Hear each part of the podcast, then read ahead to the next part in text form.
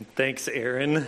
Um, well, welcome everybody to Creekside here. You know, one more thing that uh, for for you men, I, I, really want to encourage you men to come to the men's breakfast on the 19th. Um, it's going to be a time where we can just start talking through what what we need as men to like grow in Christ and and how to accomplish that. So on the card that Sherry mentioned, there's two questions on the same side as that QR code. There's two questions on there. One of them is, how do you want to grow in Christ? Like do you need to grow in humility and in patience or in love or in whatever it is? All of the above, right?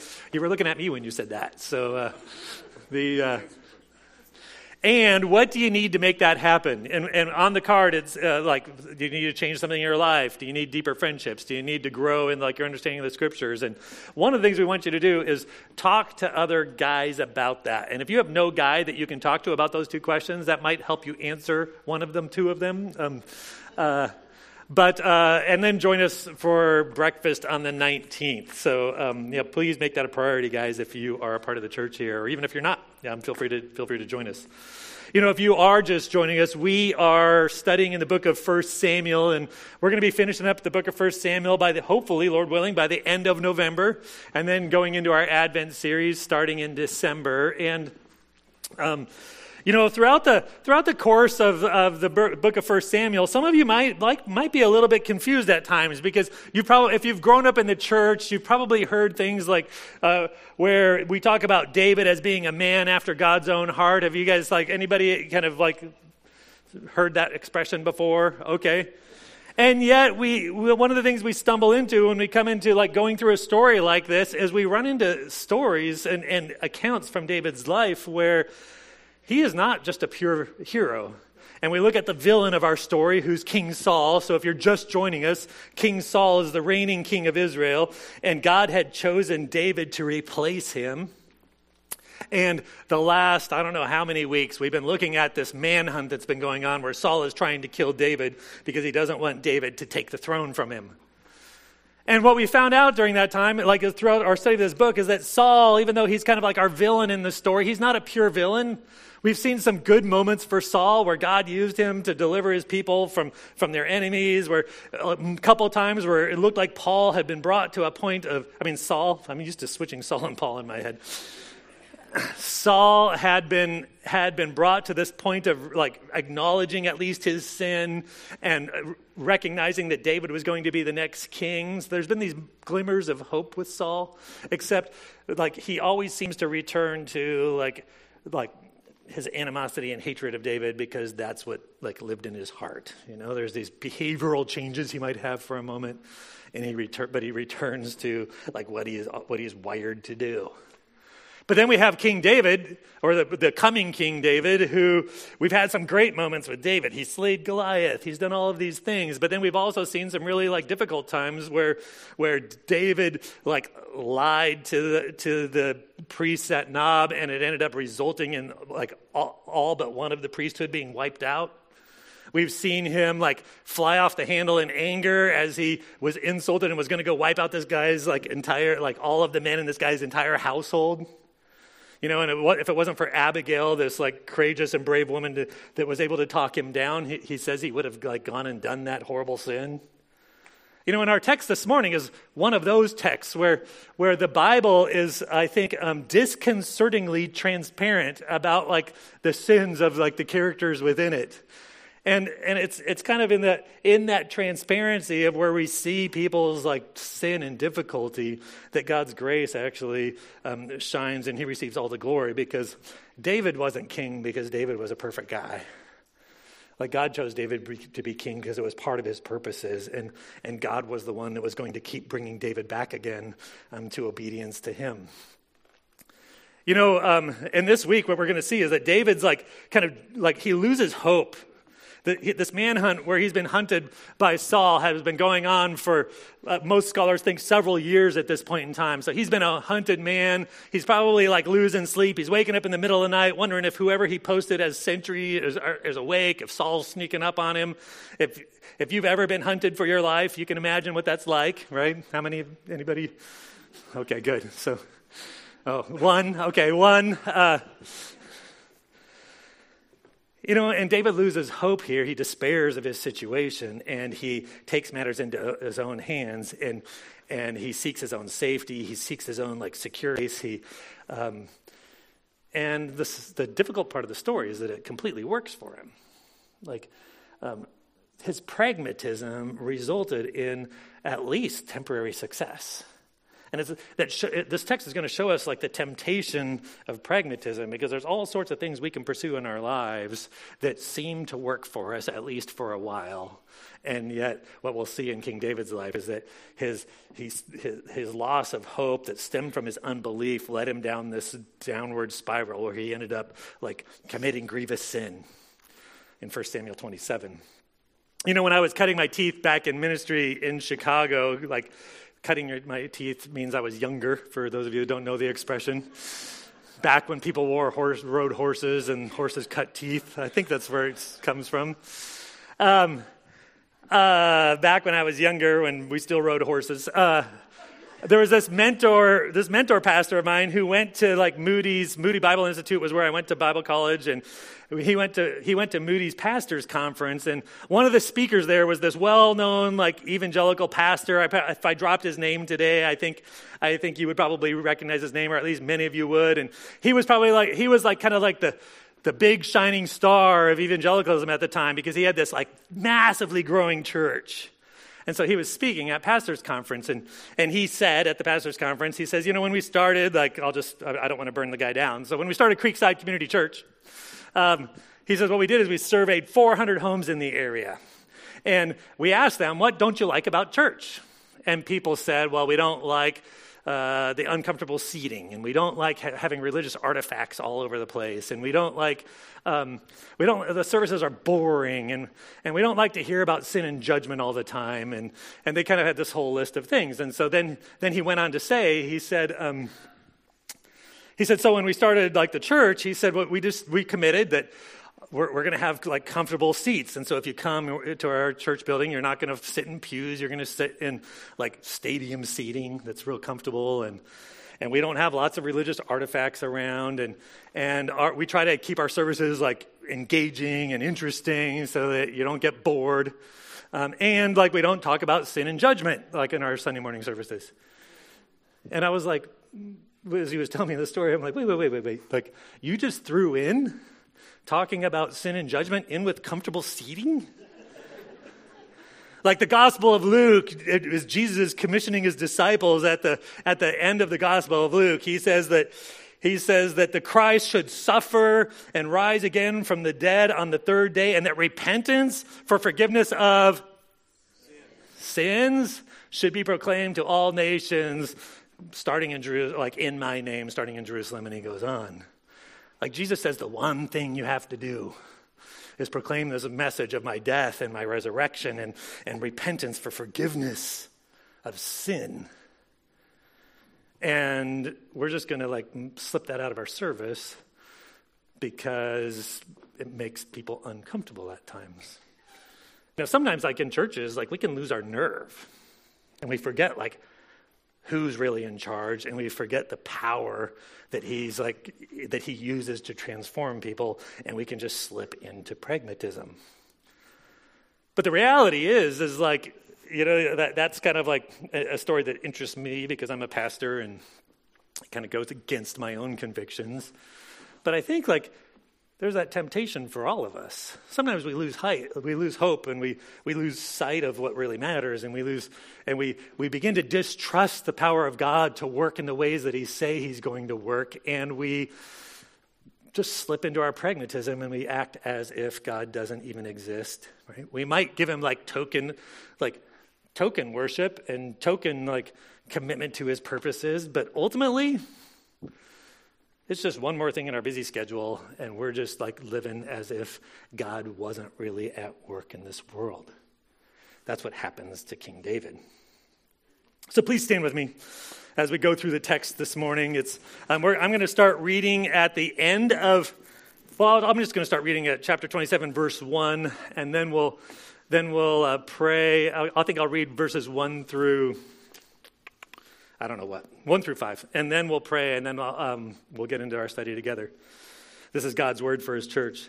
Then David said to himself, Now I will perish one day by the hand of Saul. There is nothing better for me than to escape to the land of the Philistines. Saul then will despair of searching for me anymore in all the territory of Israel, and I will escape from his hand.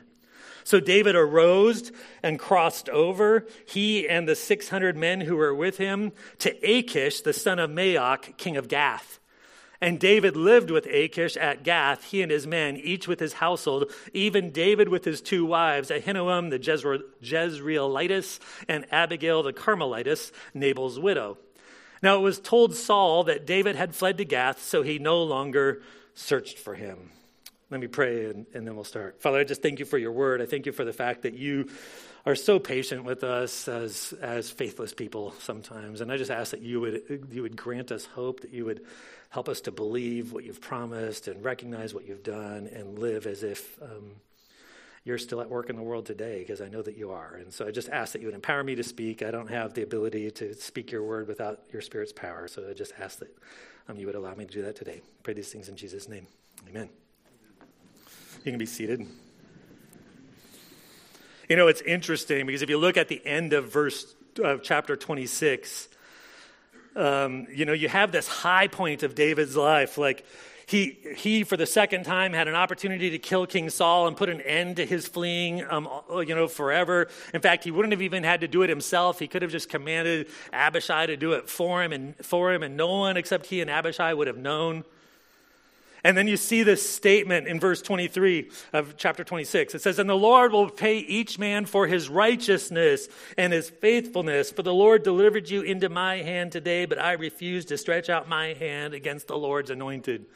David had this high point that, that in his mercy that he showed to Saul, it demonstrated his, his righteousness and his faithfulness before the Lord. And we can all like, man, that's a that's the kind of king that we want, a king that's going to walk in righteousness and faithfulness. And then and then he has this great statement of trust. Look what he says in verse 24. Now behold, as your life was highly valued in my sight this day, so may my life be highly valued in the sight of the, of the Lord, and may he deliver me from all distress. Like David was looking to the Lord to deliver him. He was praying to the Lord with confidence that the Lord was going to deliver him. He spared Saul's life. It was this testimony of righteousness and faithfulness. And then we get to verse 1 of chapter 27. I'm not sure what happened between chapter t- verse 25 and chap- chapter 27 verse 1, but David's perspective is completely different. He's lost sight of the Lord because look what he says. Then David said to himself, now I will perish one day by the hand of Saul. He kind of got to this place of just like, man, this has gone on for so long. How many times can I dodge the bullet and survive? He, it's, this, it's this moment of unfaith. And what we're going to find here, and I think it's, I think it's really important for us to recognize this is that when we forget, like David did, and I'll show this to you as we go through the text, what the Lord has done for us and what the Lord has promised us, and we begin to listen to our own voice, our, our own voice can be our worst enemy. When we lose sight of what God has done and what God has promised, our own voice can be our worst enemy. David said to himself, I will perish one day by the hand of Saul. Now think about that for a moment. If you've been with us through our study in, in the book of in the book of First Samuel, like back clear back in chapter 23, when David was fleeing for his life yet again, in chapter 23, verse 17, he's uh, Jonathan, his best friend, who was actually um, heir to the throne. He was Saul's son said this to him, but like in the power of the Spirit. It says that he encouraged him in the Lord, it says. And then he said to him, Do not be afraid, because the hand of Saul, my father, will not find you, and you will be king over Israel. So Jonathan's like, Jonathan's statement to him, like speaking God's word to him, is like, David, don't be afraid because you will be king. My dad's hand will not find you. God will protect you. And yet, what does David do here? He completely forgets God's word to him. You know, how many times since chapter 23 did God like prove himself to be true? There was incident after incident after incident that we've been looking at where it looks like David's going to get caught and killed, and God delivers him yet again. So God had promised him, God had proven himself to him, and yet David forgot about that altogether and said, in his unbelief, said, Man, I'm going to perish one day by the hand of Saul. Then his next statement is interesting too. It's, it shows like this unbelief in verse in, in that first statement leads to this cynicism. There is nothing better for me than to escape into the ha- land of the Philistines. There is nothing better for me. Like, what a sad, sad statement. He's like, man, the, God's abandoned me. I keep like I keep losing sleep over this thing with Saul hunting me. I've been kind of exiled from my own land. My own countrymen have betrayed me. And now I've just slipped into this cynicism of like the best thing I've got going is what the Philistines got going. The enemies of God's people.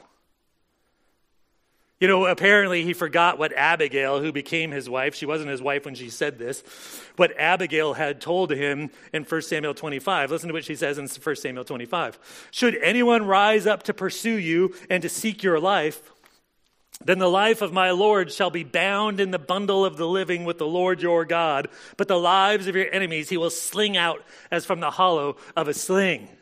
What she's saying is like, David, anybody that rises up against you, you're going to be like recorded in God's book and bound together in it. It's a scroll in those days. So you're bound up in the scroll of God's book of life. And your enemies are going to be flung like a stone from a sling. And David knows much about slings. And then she goes on and says, and when the Lord does for my Lord, talking about David, according to all the good that he has spoken to you, and appoints you as king over Israel. And she goes on. But Abigail was like, you know what, David? God is going to protect your life. God has spoken good for you. And God is going to accomplish that good for you. And one day you're going to be king. And here David says, the only good for me is what the Philistines have to offer. I'm going to kind of abandon my place amongst the people of God and just pursue what the surrounding nations have.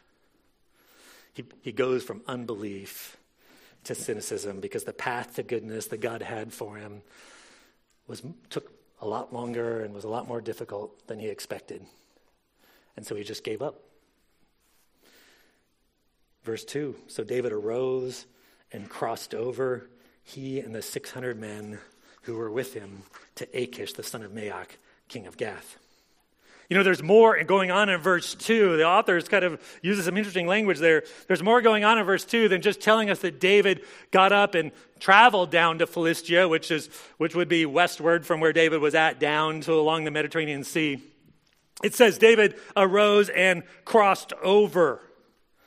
There's no geographical thing that David had to cross over. The Jordan River was on the other side. Talking about is David switched sides. The future king of Israel now is switching sides and allying himself with Achish, king of the Philistines, like the long term enemies of Israel. Like David's despair caused him to switch sides. And apparently, like the prophet Gad earlier in the book, I don't um, had told him, like, no, David, you stay in the land of Israel. But David's like, no, I'm going to cross over and go to the Philistines because that's the best thing I've got going. You know, one of the things I haven't mentioned yet is in this entire chapter, like God is never mentioned once in this entire chapter. David does all sorts of stuff, but he never like considers the promises of God. He never considers how God has proven himself to him again and again. He moves into unbelief that takes him into cynicism, and he thinks the best that he's got going is what the Philistines have to offer. You know, how often do we kind of, do our lives reflect that same unbelief and cynicism about things? You know, one of the one of the kind of like meta themes of this book is like this rise of the monarchy and and how as people we long for a king like the nations. The people of Israel like lost sight of what God had promised to them early in the book and they're like we don't want you to rule over us, God. We want a king just like the nations. If you have been with us, you guys remember that? It's a big theme because they didn't believe that God could give them what they longed for. Their journey had been too like long and too difficult, and so they just wanted a king that could provide for them. And no matter what God said to warn them, they still said, "No, we want a king." And and this, this, that meta theme is playing on here. David just didn't go personally like to to to Philistia. He left like his calling and aligned himself not just with a king like the nations, but a king from the nations. You know, how often do we do the same thing? Like we do this on a national level, where, where we're frustrated with where the, this, like the, the world's going, and, and we don't think that the power of the gospel and, and God's work in the church is enough. And so we, we take our eyes off of what God's promised and what God has accomplished, and we, and we place our hope on like political power to give us what only God can give us. Now, I'm not saying like we're, we're going into the midterms, right? And I'm not saying that we shouldn't vote. Like here in America, we have like freedom of speech. We have a voice, and that voice, we can articulate it. We can use it in our voting. What I'm talking about is our hope. Like when we place our hope in any party or in any personality, and one of the ways to find that out is what goes on in your heart, like as you're looking at all this stuff and we take our eyes off of the Lord, who is, what, what, did Jesus say at the end of the Gospel of Matthew? All authority has been given to me. When we lose sight of what God's accomplished and what God's promised, like we can move into unbelief and into and into cynicism. Or maybe we do it as a like in regards to the church, not just nationally, but kind of like churchily. If that's a word, it's not, but You know, you, like you, you read these promises and these descriptions in the scriptures about what God wants to accomplish in his church, and then it gets a little bit more difficult than you think it should be, and, and, it, and it takes a little bit longer than you think it should before like you get to experience what God has in his church, and it never seems like quite enough. And so what do we do? We just get cynical about God's plan. We forget God's we forget what God has promised that he's building his church and this is the vehicle that he uses for our growth and for his glory in this world. We get cynical and, and we just say, there's nothing better for me than what the world has to offer. And so we just pursue all of the things of this world instead of like, like submitting ourselves to the purposes of God that He's accomplishing in His church. And we fill up our time and we just give God token worship. You know, we just do it personally, and there's like infinite ways we do this, right? How often do you like forget God's promises to you? Forget like to, to see what God has done for you over the years, and you slip into like unbelief and cynicism and despair, and you lose hope. God has promised good for us. And even if the journey is like long takes longer than you think it should, or it's a little bit harder than you think it should, like David should be a warning to us like keep your eyes on the Lord because his promises are always true. His promises are always true. What happens next? Like David continues spiraling down. Let me pick up in verses at verses 6 and 7. It says, Now David and his men went up and, and oh, nope, not 6 and 7, 5 through whatever. I'll stop reading. Then David said to Achish, if now I have found favor in your sight, let them, let them give me a place in one of the cities in the country that I may live there. For why should your servant live in the royal city with you? So Achish gave him Ziklag that day. Therefore, Ziklag has belonged to the kings of Judah to this day. And the number of days that David lived in the country of the Philistines was a year and four months. So what we have here is that David like actually seeks the approval and the reward that King Achish can give him. He's seeking earthly approval. He's, he's living in, he's living in uh, Gath, Achish, son of Maoch. Now, if you've been with us again in your, our journey of 1 Samuel, this isn't the first time Achish has shown up. Does anybody remember where Achish showed up, showed up before? Showed up? Showed up before? Anybody? At the very beginning of David's flight. It's kind of disappointing. Nobody remembers. So, so I'm not, that's not a rebuke, but you know. What'd you say? Sounded like one. Sorry. My face, like, so if you were wondering about the fa- my facial hair, I know my face normally irritates all of you, but now it's irritating me. So, but uh, it needs to grow a little bit longer. No, Achish, when David first fled from Saul, he went and lied to the priest of Nob, and then he fled to Achish, king of Gath. And he there he like he was by himself and and they found out that this was david the guy that killed goliath that had slaughtered a whole bunch of philistines and was number one like wanted man in the country of philistia. And so david was fearful for his life so he had to act like a crazy person. Um, and then achish was like this can't be david. He must be a crazy guy and kicked him out now you guys remember the story okay that's achish and there's, there's some debate over if this is the same Achish or not, because Achish could be a title, but it doesn't really matter because they know the story in Philistia about David. And David goes to this same king, but things are different now. He's not by himself, he brings with him 600 warriors. Also, like when David fled to, to Achish the first time, um, nobody knew that King Saul was hunting uh, David. Like Saul had sent assassins to go kill David, but it wasn't a public thing. And so when David showed up in, in Philistia, like there was no knowledge of the dispute between Saul and David. But now, like it's common knowledge that Saul like had mobilized the entire armies of Israel to, to hunt David.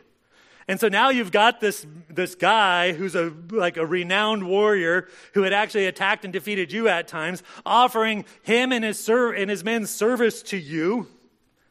And you know he's an enemy of King Saul. And the proverb, you know what it is? It's not from the Bible, but the enemy of my enemy is my friend, right? So Achish expediently says, "Oh yeah, I'll take any, I'll, I'll do anything that's going to further undermine my enemy in Israel, and I'm going to take this guy who has this like thought to be king, and I'm going to bring him into my service. So David, and look what he says: "If now I have found favor in your sight." David's like living for the favor of Achish, and then he says, "Give me a place. I'm tired of being on the run." I don't want to live in the palace with you. And he kind of defers to like the king. You're too cool to hang with. Just give me some city of my own. And back in that day, kings did that kind of stuff.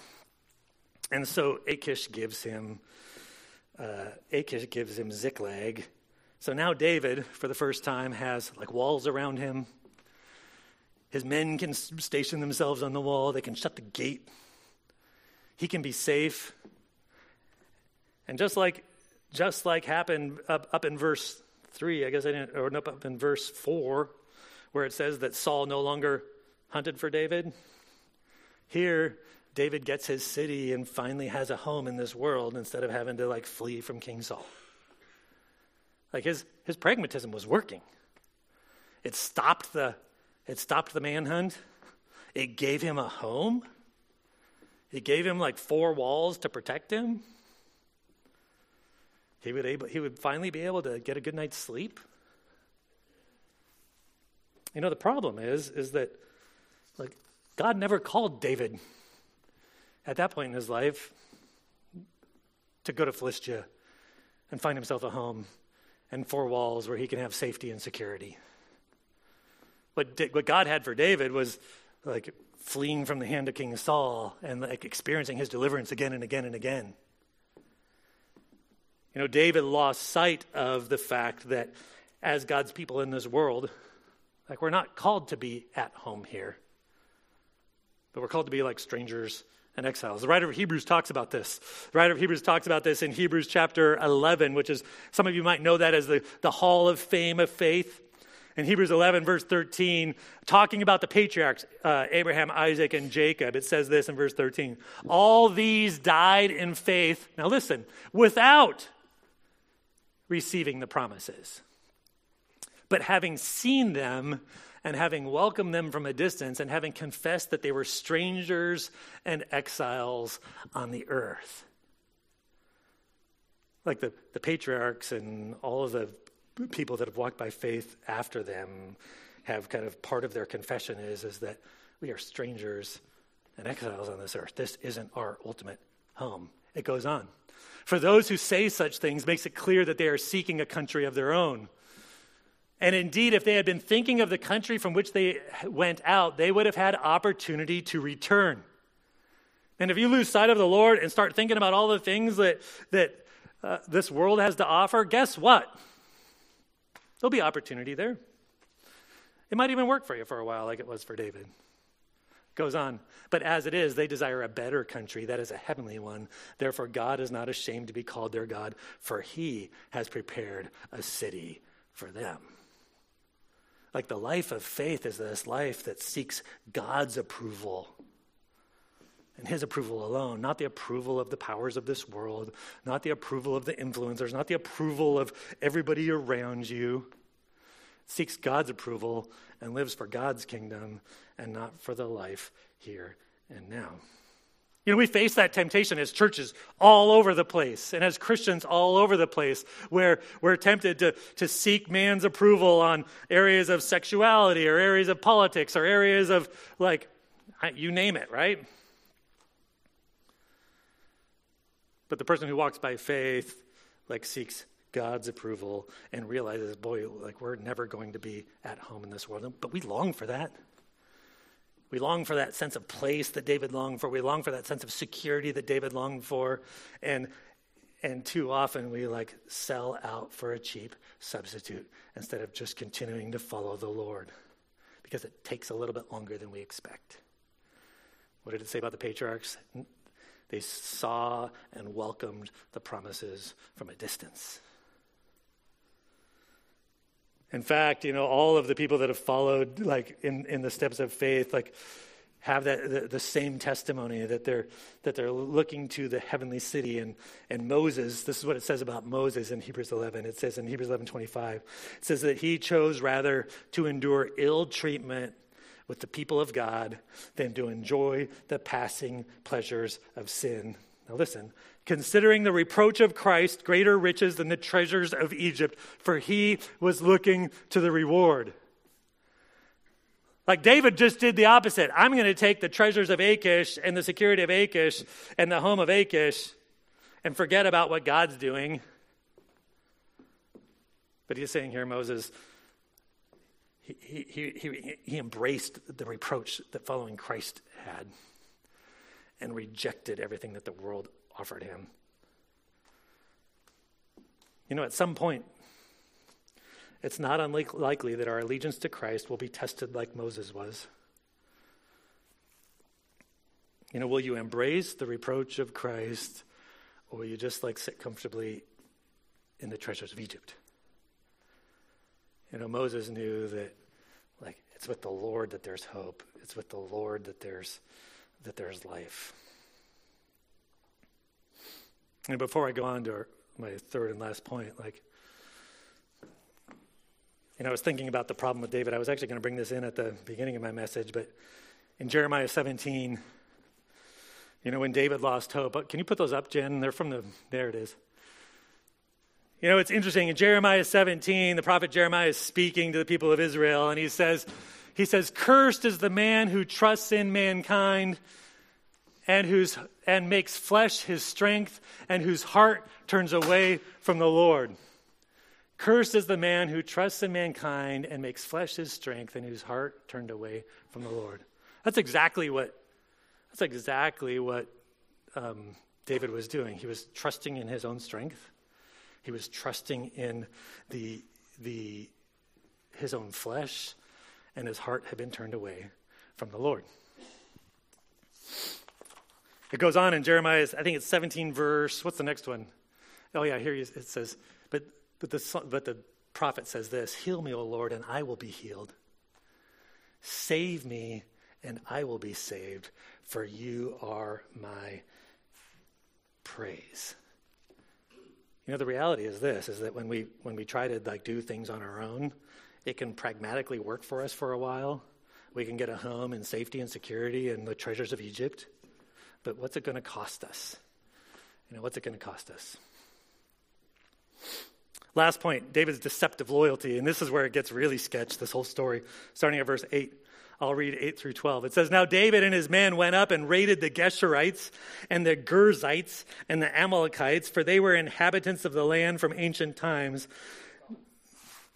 Hey, would, would you mind, like, if, uh, I'm not God, but if, if you, you're, you're welcome, you're, you're, welcome to stay here if, if you can be, if you cannot be a, distra- a distraction. All right, I will. Thank you. Back at chapter verse eight, verse 8. It says, Now David and his men went up and raided the Geshurites and the Girzites and the Amalekites, for they were inhabitants of the land from ancient times, as you come to Shur, even as far as the land of Egypt. And David attacked the land and did not leave a man or woman alive. And he took away the sheep, the cattle, the donkeys, the camels, and the clothing. Then he returned and came to Achish. Now Achish said, Where have you made a raid today? And David said, Against the Negev of Judah, and against the Negev of the, of the Jerahmeelites, and against the Negev of the Kenites. And David did not leave a man or a woman alive to bring to Gath, saying, So has David done, and so has been his practice all the time that he has lived in the country of the Philistines. So Achish believed David, saying, He has surely made himself odious among the people Israel. Therefore, he will become my servant forever. You know what happens here is, is uh, hold on a second. All right. Well, thank you, safety team, for handling that. You know, as a, just so you guys know, like as a church, we're committed to like welcoming anyone that like wants to come in here regardless of kind of their mental state or their physical appearance or condition or whatever. Um, uh, there's there's this uh, we've we've actually dealt with her before, and we kind of have a plan in place, which you just saw get implemented, uh, um, because we want to welcome people here to hear the teaching of God's word, but sometimes people are like not in a place to hear that, and uh, and so we've we have a kind of a way to deal with that too, and that's why our safety team exists. So thank you, safety team, and take a deep breath. Somebody want to pray? Just uh, pray for, again, I believe her name's Terry, if I remember correctly, and, uh, and pray for me as we kind of get back into in all of us as we get our minds back involved to finish off the sermon. Anybody want to pray? I'm sorry, Jeremiah 17, 16, maybe? The, the second Jeremiah passage I had up there. Yeah, it's interesting. Uh, and again, I skipped over this, but I'm going to come back to it. Like, this is what Jeremiah says, and it's not, and it, it applies to all of us. This is why, like, we cannot take our eyes off of what God has promised and what God has accomplished, because our heart is deceitful more than all else and is desperately sick. Who can understand it?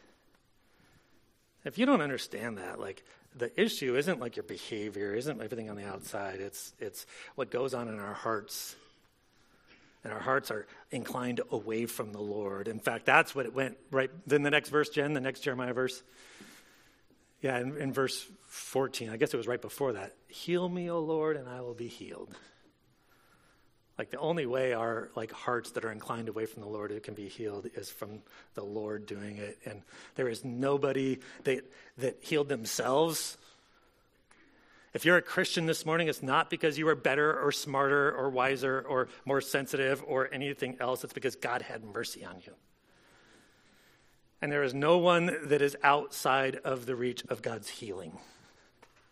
And even David, as he plummets like downward, like God will bring him back. So, like, going back to my opening illustration, so we stick with this message of Jesus, like the repentance for forgiveness of sins should be proclaimed to all nations because that's the message that God uses to transform us. Amen? Amen. So back into it. Uh, I think I was on point three David's deceptive loyalty. You know, having secured his place in Philistia, we find out that this path that he's on is like a downward spiral. And, and we find out in verse 8 that David raids all these people. It says that he raids the Geshurites and the Girzites and the Amalekites. Well, the Geshurites and the Girzites, we actually don't know a whole lot about. Um, I think they lived south of Philistia, like, but there's not even archaeological evidence for one of them. But the Amalekites, we know quite a bit about. And if, again, if you've been with us, I feel like I'm saying that too much, but there's a lot of things going back here. The Amalekites were like the long term enemies of Israel. In fact, they had opposed like God's people when they came up out of Egypt, and God said one day he was going to bring judgment upon them. And he, he called King Saul to go and wipe them out as like an expression of his judgment. And one of the things that Saul did is he went and did almost everything that God said, but he kept like Agag, the king, alive, and he kept uh, all of the best sheep and oxen and stuff for himself. He didn't wipe them all out, and that was the very incident that that where where Samuel told him he comes up and he's like, "Hey, what's this bleating of sheep that I hear?" And Saul's like, "Well, I kept the best to offer to the Lord, right?" Masking his disobedience in this religious like framework. And it was then that it was then that the that the kingdom where, where Samuel told Saul, like, your kingdom is going to be torn from you. Because he didn't do what he was supposed to do with the Amalekites. You know, and so some people read this here in verse. Uh, in verse 8, uh, where David's rating all these people, it says that they were like the long term inhabitants of the land. They were the people that God's judgment was, was to come upon earlier. And, and some people will like be, be inclined to think, well, well, he's just doing what Saul failed to do. He's proving himself to be a better king than Saul. But look what he does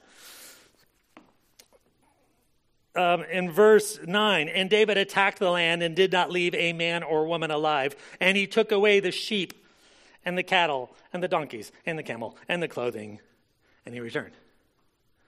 If that was the case that he was doing what saul had failed to do then he also did what saul did and he disobeyed the lord in like keeping all the stuff for himself. It gets worse. He comes back to achish king of gath and verse 10. Now Achish said, Where have you made a raid today? And David said, Against the Negev of Judah, and against the Negev of the Jerahmeelites, and against the Negev of the Kenites. So Achish comes and says, Hey, who are you been raiding? But instead of saying the Gershites and the whatever and the Amalekites, he says a different group of people. Well, we have to understand what's going on there. Those first three groups of people that he mentioned were enemies of the people of Israel, and they were enemies of the Philistines. And so by raiding those people, like Achish wouldn't care that David was like attacking those other nations. But when Achish asked him who he was raiding, David lied to him. And he said, against the Negev of Judah. Now, the Negev is the, that desert area at the southern end of Israel, and it was part of the land of Judah. And there was two people groups in particular, the Jerahmeelites and the Kenites, that, that lived in that area. So what David was saying, he, he didn't tell Achish that he was raiding like their enemies. He said, No, I'm raiding my own people. I'm raiding my own tribe. I'm fighting against King Saul and the people of Israel. What David was doing is he was actually playing both sides. He was attacking enemies of Israel, he was plundering them, and he was telling Achish that he was attacking he was attacking Judah in order to dispel any doubts that Achish might have about his loyalty. David's caught in this middle ground of, of trying to win the favor of like two groups of people. Like his own people by attacking their enemies, and Achish by, by saying that he attacked Judah. And then we find out his motive this is the only time we're, we're told what David's motive is, but look what he says. And David did not leave a man or woman alive to bring to Gath, saying, and then they directly quote him, lest they should tell about us, saying, So has David done, and so has been his practice all the time that he has lived with the Philistines. So when David made one of these raids, he would kill everybody. Why? So that there wouldn't be anybody left to go back to King Achish and tell them that, like, David wasn't doing what he was saying he was doing. Like, he lost, like, he, he, he moved into unbelief, and into cynicism. He sought the approval and the place in Philistia. And then he got placed into a situation where he had to, he had to commit lies and brutality and murder to cover it up. It's a horrible place to be. And, it, and the journey all began with his like path of unfaith. It foreshadows like a time to come in 2 Samuel where he does the same thing. Like David never fully like is able to accomplish what what God calls his king to accomplish. You know, I think like sometimes it's hard for us to identify with a story like this because not many of us have committed genocide. You know, um, there's a few, but they're not here on Sunday morning. I don't think. Why are people rolling their eyes at me? Uh, but don't we take that same journey all the time? starts with unbelief. We begin to doubt God's word about something. It moves to it moves to this cynicism about what God has, and then we just kind of drift into like living as if God isn't really alive in this world and pursuing all the things that this world has to offer. And then we get placed into a place where our integrity and our righteousness and our faithfulness that demonstrated the, that David demonstrated at the end of last chapter is completely devoid of us. Does that sound more familiar? And it all began with the journey of the simple act of unfaith. You know, we long for a sense of place, we long for approval, we lose sight of what's really important. And we just settle for what the, the best that the world has to offer, our only hope. The best, the only good for me is what the Philistines have to offer. That lives in all of our hearts. And we need to like we need to repent of that, ask for forgiveness for that, ask for God to transform our hearts. You know, and thankfully though, like David, I think it's important for us to realize that that David wasn't king because he was the perfect king. In fact, we find out that David never really like is able to perfectly walk in that faithfulness and righteousness that that he did at the end of chapter 26. But the reality is this is that God raised up a another king who was always faithful, who was always righteous. And instead of a king who, like, sought his own safety, what did he do? He, he gave up his life for us. Instead of a king who, like, sought his own place and security, he left his place and he came down here to live among all of us and ultimately to serve us and die in our place.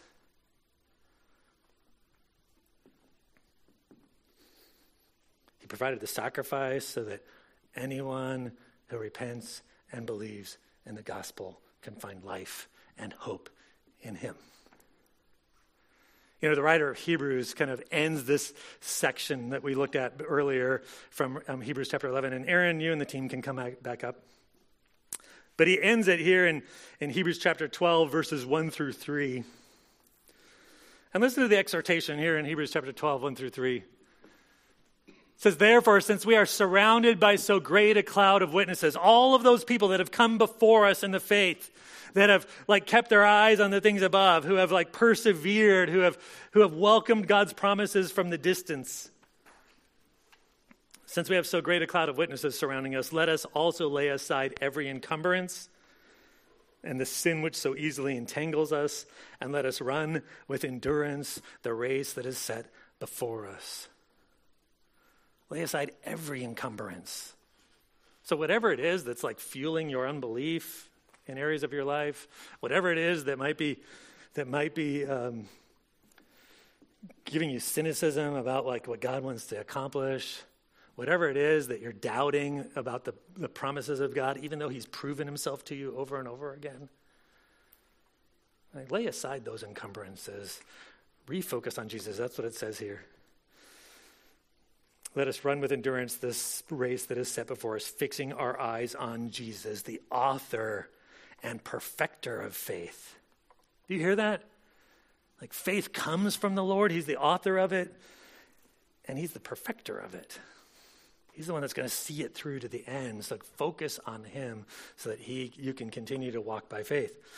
who for the joy set before him endured the cross, despising the shame, and has sat down at the right hand of the throne of God. Like he sits now as king over all. His promises are all going to be fulfilled to us. So consider him who has endured such hostility by sinners against himself, so that you will not grow weary and lose heart. So, Aaron, why don't you close us? Then I'll close us in. I just want to read in closing that whole passage from Jeremiah 17 that I quoted from earlier. Let me just read the starting at verse 5. Cursed is the man who trusts in mankind and makes flesh his strength, and whose heart turns away from the Lord. For he will be like a bush in the desert, and he will not see when prosperity comes, but will live in stony wastes in the wilderness, a land of salt without inhabitant. Blessed is the man who trusts in the Lord, and whose trust is the Lord. For he will be like a tree planted by the water that extends its roots by a stream, and will not fear when the heat comes, but its leaves will be green. And it will not be anxious in a year of drought, nor cease to yield fruit. The heart is more deceitful than all else and is desperately sick. Who can understand it? I, the Lord, search the heart. I test the mind, even to give to each man according to his ways, according to the result of his deeds. And he goes on A glorious throne on high from the beginning is the place of our sanctuary. O Lord, the hope of, of Israel, all who forsake you will be put to shame. All who turn away on earth will be written down because they have forsaken the fountain of living water even the Lord. Heal me, O Lord, and I will be healed.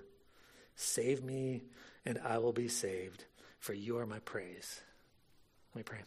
Father, just thank you for your word. I thank you that you came down and ministered to us in our sickness and in our, in our failings, that you were the perfect Adam, the the fulfillment of the promises of David, the, the one who came to, to crush Satan's head forever and deliver us from all that this world has that, that drags us down. And so, Father, I just pray for each of us here that we would live as people of hope, that that, that would be evident in the, the way we conduct ourselves, that we would live as if you're still at work in this world because you are, and, and that um, you would bring us back together to just to celebrate your goodness because you are our praise. I pray these things in Jesus' name. Amen.